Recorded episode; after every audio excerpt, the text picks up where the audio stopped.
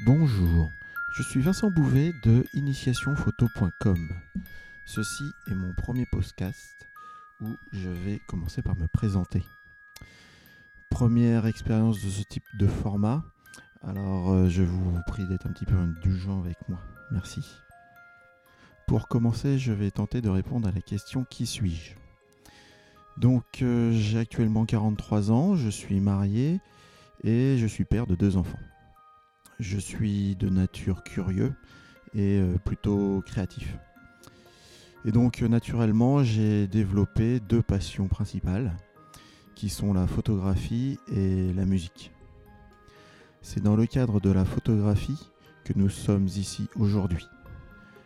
Comme il est fort probable que les aspects techniques vous intéressent avant tout, je vais commencer par vous décrire mon évolution à travers mes différents boîtiers photo.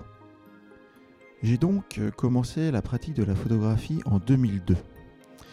Comme je n'étais pas sûr que c'était vraiment une réelle passion, j'ai commencé par investir dans l'appareil suivant, un bridge Nikon Coolpix 5700.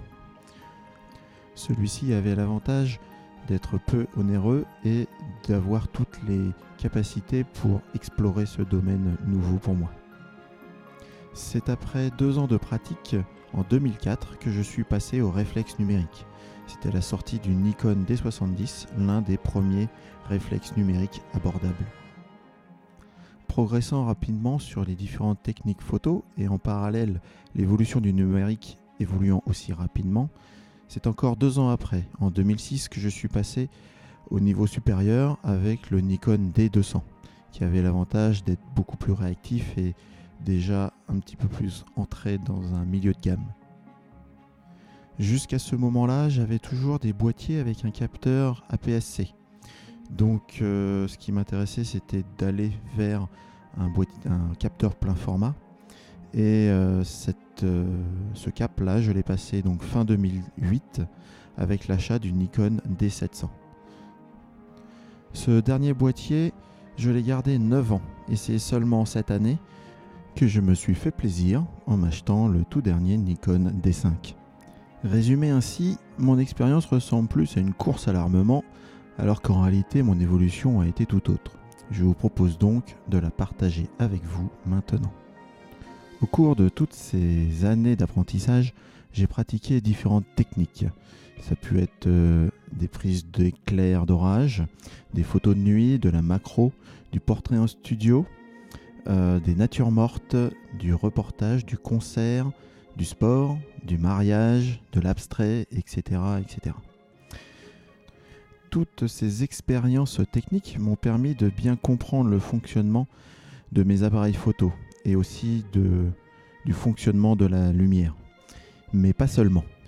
En effet, en parallèle de tout cela, ça a aussi été une formidable expérience humaine fourni de rencontres et d'ouverture vers les autres. C'est donc au fur et à mesure que j'ai compris que la technique photo n'était qu'une seule étape de mon apprentissage. Il était important d'aller plus loin. J'ai donc commencé à m'intéresser au langage visuel, l'art du cadrage, les, les, règles de composition, les éléments photographiques, les couleurs, dans le but de mieux servir mes intentions et de mieux porter mes messages. En fait, il ne faut pas oublier que la photographie est une forme de communication. Ayant appris jusqu'à aujourd'hui beaucoup de ces principes, je souhaite continuer en partageant ce savoir avec vous. C'est le sens de mon blog.